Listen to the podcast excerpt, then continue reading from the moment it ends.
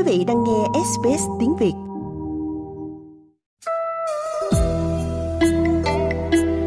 Hòa xin gửi lời chào thân ái đến quý vị thính giả trong chương trình của nhạc Việt Nam. Kính chúc quý vị có một buổi nghe nhạc đầm ấm vui vẻ bên cạnh gia đình. Kính thưa quý vị, trong câu chuyện tình Lan và Điệp nói về mối tình đầy trắc trở của cô gái tên Lan và chàng trai tên Điệp. Trái ngược với hai nhân vật chánh thì Thúy Liễu, con gái của ông bà Phủ Trần, lại là một nhân vật phản diện bị người xem ghét gai ghét đắng bởi cái tánh ngang ngược của con gái nhà giàu đã dùng quyền quy để dựng lên một màn kịch với mong muốn lợi dụng địa vị của cha mình đổ tội cho anh học trò nghèo hầu cha giấu đi. Chuyện cô đã có thai ngoài ý muốn. Tuy là cuộc hôn nhân có chủ đích song thúy liễu, luôn cảm thấy lo sợ. Khi chồng lúc nào cũng lạnh nhạt, thờ ơ với mình. Còn điệp thì cứ tự trách và dằn vặt bản thân vì cứ nghĩ mình đã sai lầm với thúy liễu trong cái đêm định mệnh đó. Và đó cũng là nguyên nhân làm chết đi cuộc tình của anh và Lan. Và giờ đây Ngọc Hà xin mời quý vị thưởng thức trích đoạn Lan và Điệp của soạn giả Loan Thảo do nghệ sĩ Đào Vũ Thanh và nghệ sĩ Trịnh Ngọc Huyền trình bày. Nè, làm gì kỳ vậy chứ? Ngủ đi mà Tại tôi không có quen nằm nệm Đừng có nói xạo Nệm ấm chăn êm là mọi người đều mơ ước Mà anh nói anh không có quen hả? Tôi nói thiệt thiệt. Nếu thiệt tình Anh không quen nằm ngủ trong nệm ấm chăn.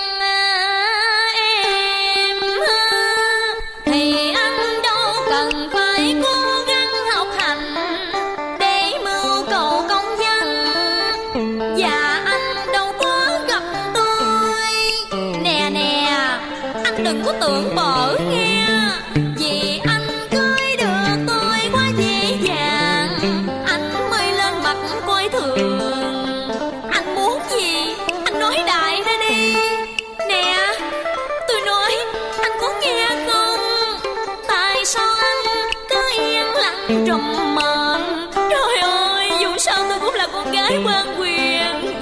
Anh muốn gì Anh nói rõ ra đi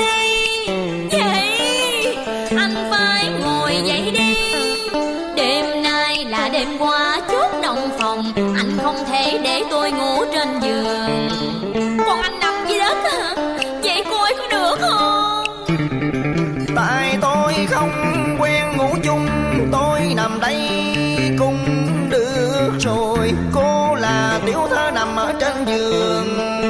Thân tôi nghèo hèn thì nằm dưới đất. Nè Tôi nói cho anh biết nghe Anh đừng tưởng là tôi quá yêu anh. Nếu không gì lỡ cái chuyện kia đó hả?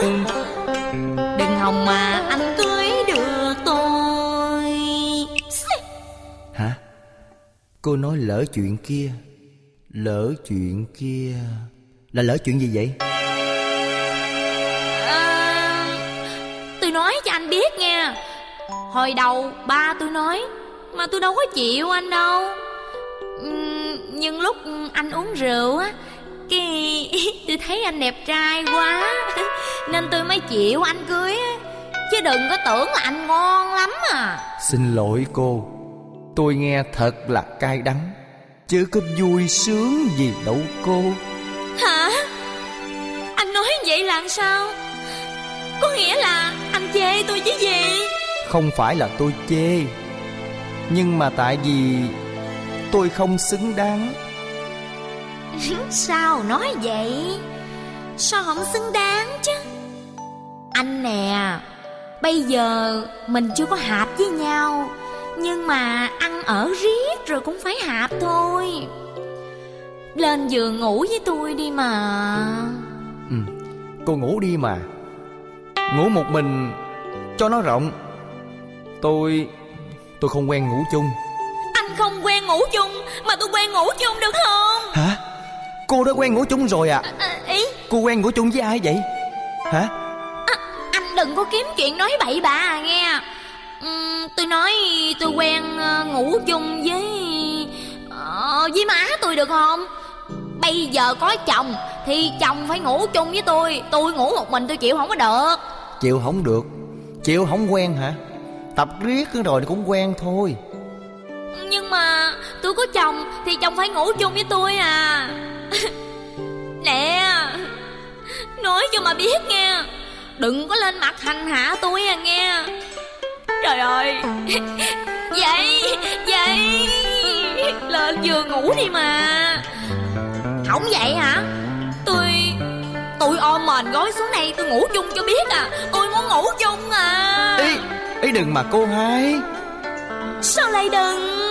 Người ta nói Thà chưa ăn thì còn dễ nhịn Chứ còn ăn đã quen thì nhịn không quen.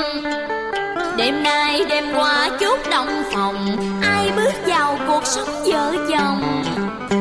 Cái đêm tân hôn là một đêm diễm tuyệt tuyệt là khi nào họ tha thiết yêu nhau.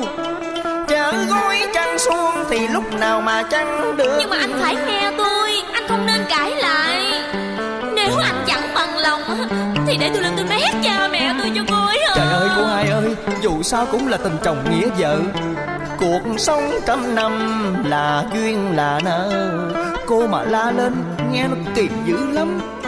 Thôi để từ từ tôi tập cho quen. Tôi nói cho biết nha Nếu không có chuyện lỡ lầm Thì anh đừng hòng mà đụng tới gót chân tôi. Chớ đừng nói chi tới cái chuyện làm chồng Đã được rồi rồi lại còn muốn đòi tiền. Trong việc này tôi có được cái gì đâu? Thì được vợ nè Không phải sao Tôi đâu có dám đòi tiền đâu cô hai. Đòi đi Anh cứ đòi đi. Tôi là tiên nè Bộ tôi không đáng là tiên sao? Tôi muốn anh đòi tiên á Thì anh phải đòi. Thôi cô hai à Tôi là thằng ngốc bán than. Người ta dùng than để lót đàn mà đi. Anh nói vậy là sao? Lót đàn là sao chứ? Sao? Anh mà ngốc hả Trời ơi Khôn quá cha Người ta mà dám nói ngốc. Ngốc mà biết liều mạng Cưới con gái nhà giàu sang quyền quý. Trời ơi Có anh á Anh dùng người ta để lót đàn Mà đi á thì có. Cô hai đừng có nói quan vậy Mà tội cho tôi. Quán gì? Tội nghiệp cho anh đi, Rồi ai tội nghiệp cho tôi? Trời ơi Có chồng mà ngủ như vậy Thì còn ra thể thống gì nữa chứ? Anh không lên giường ngủ với tôi phải không? Tôi la lên cho cha mẹ tôi biết nè. Cha mẹ Ê, cô, cô, ơi Cha cô, cô, mẹ. cô hai cô hai cô hai cô hai đừng có la mà. Tại vì tôi mắc cỡ mà. Trời ơi Đàn ông con trai Mà mày đặt mắc cỡ. Đàn bà con gái Người ta mới cần mắc cỡ đây nè. Tôi mắc cỡ thiệt mà cô hai. Mình chưa từng quen nhau chưa yêu thương gì nhau. Bỗng dưng lại đám cưới như vậy. Ngày đầu tiên phải mắc cỡ chứ cô hai. Sao tôi không mắc cỡ? Ý, à, à, Mà không. Tôi cũng mắc cỡ chứ bộ. Ờ cô hai nè. Có phải hồi nãy cô hai nói tại cô hai lỡ nên cô hai mới chịu tôi phải hôn à, à, à, Chứ sao? Cô hai lỡ gì vậy cô hai? Thì tại à, Lỡ Thì tại bị anh sai Nên anh làm nhột tôi Nên tôi Tôi mới phải chịu á. Vậy bữa đó tôi sai tôi có làm gì cô hôn cô hai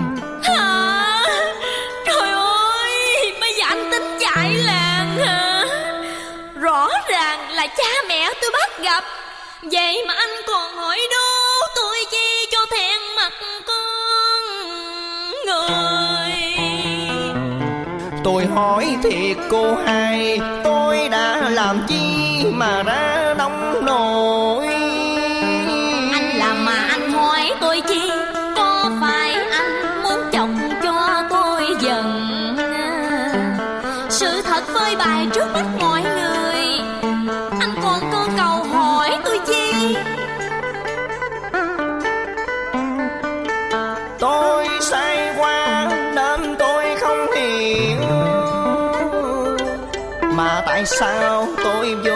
phòng của cô hai. Thì anh xô cửa anh vào Chớ còn gì mà hỏi tại sao. Nhưng mà cửa phòng cô hai Chẳng cài sao mà tôi lại xô vô được cô hai. Ờ thì người ta khiêng anh à, Ý không à, Anh sai Anh vô khệnh khạng Mà lúc đó Cô hai biết gì không mà sao cô hay vẫn làm thinh Lúc đó hả? Lúc đó ờ, tôi ngủ mê.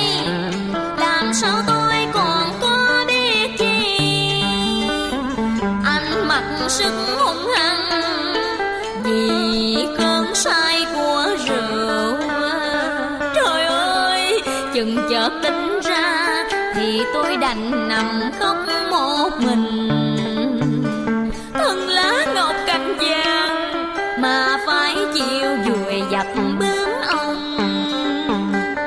Anh còn hỏi tôi chi Cái chuyện xảy ra vô cùng tồi tệ.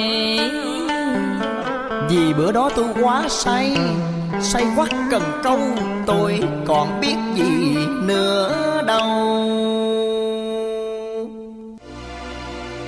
Ý anh nói vậy là sao chứ? Tôi nói bữa đó tôi say Không biết trời trăng mây nước gì hết Say quá cần câu Tôi có biết gì đâu. Đồ đàn ông đảng hậu à. Khi đã uống nhụy hoa trinh Là ông bướm mặc sức bay đi. Không còn nghĩ gì đến qua tàn Qua heo Cô hai à Cô hai đừng có khóc. Cô hai đừng giận tôi nghe cô hai. Thôi đi. Đợi con gái gìn giữ Tiết Trinh là để tặng chồng khi xuất gia. Anh say rượu làm quấy động Đâu còn nghĩ chi Tiết Ngọc thương hương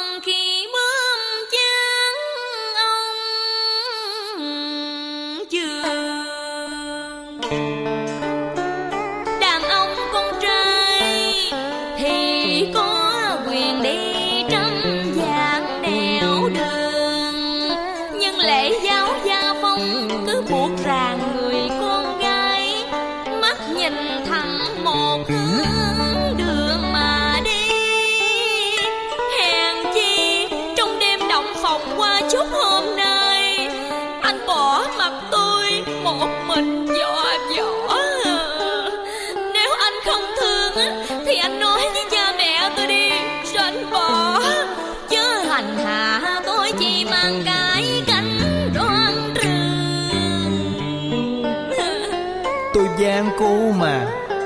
Bác phủ với cha tôi Xưa cũng là bạn.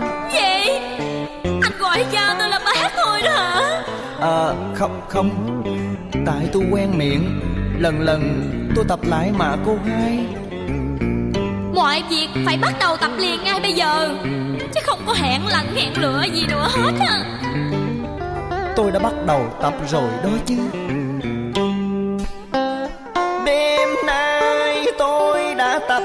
chung Với một người con gái ở chung phòng. Rồi lần lần quen Tôi sẽ tập ngủ chung giường. Ờ anh nói vậy á thì tôi tạm nghe vậy. Chứ mai mốt mà cũng vậy hả? Tôi mét ba mẹ tôi cho coi à. Cô hai à Chuyện vợ chồng chỉ nên thủ thỉ với nhau Sao mỗi chút là mỗi đem ra làm phiền cha mẹ? Cha mẹ sống cả đời lo chăm nuôi con trẻ, Nay đã lớn khôn, xin đừng làm cha mẹ đau buồn. Kính thưa quý vị và để kết thúc cho chương trình cổ nhạc, Ngọc Hà xin mời quý vị nghe một lớp khiêu tiền Huế trong vở Cá Lương, Lan và Điệp. Lớp này đoạn ông bà Phủ Trần đang thuyết phục Thúy Liệu đồng ý lấy Điệp để che đậy việc Thúy Liệu đã mang thai ngoài ý muốn. Sau bài hát, Ngọc Hà xin chào tạm biệt quý vị thính giả. Kính chúc quý vị nghe nhạc vui vẻ và có một giấc ngủ ngon để chào đón một ngày Chúa Nhật an lành và xin hẹn gặp lại quý vị thứ bảy tuần tới cho con biết, Việc chọn lựa của ba Về người chồng hôn nhân. Làm chủ cái thai và lấy gánh nhục cho gia đình. Nhưng anh ta là một kẻ nhà quê, Chức phận lại nhỏ nhiên Thịnh già thế quá nghèo hèn. Sợ xấu mà đi gánh nhục, Hà làm vô ở trong chùa. Ở trong chùa, đặng mày lang ba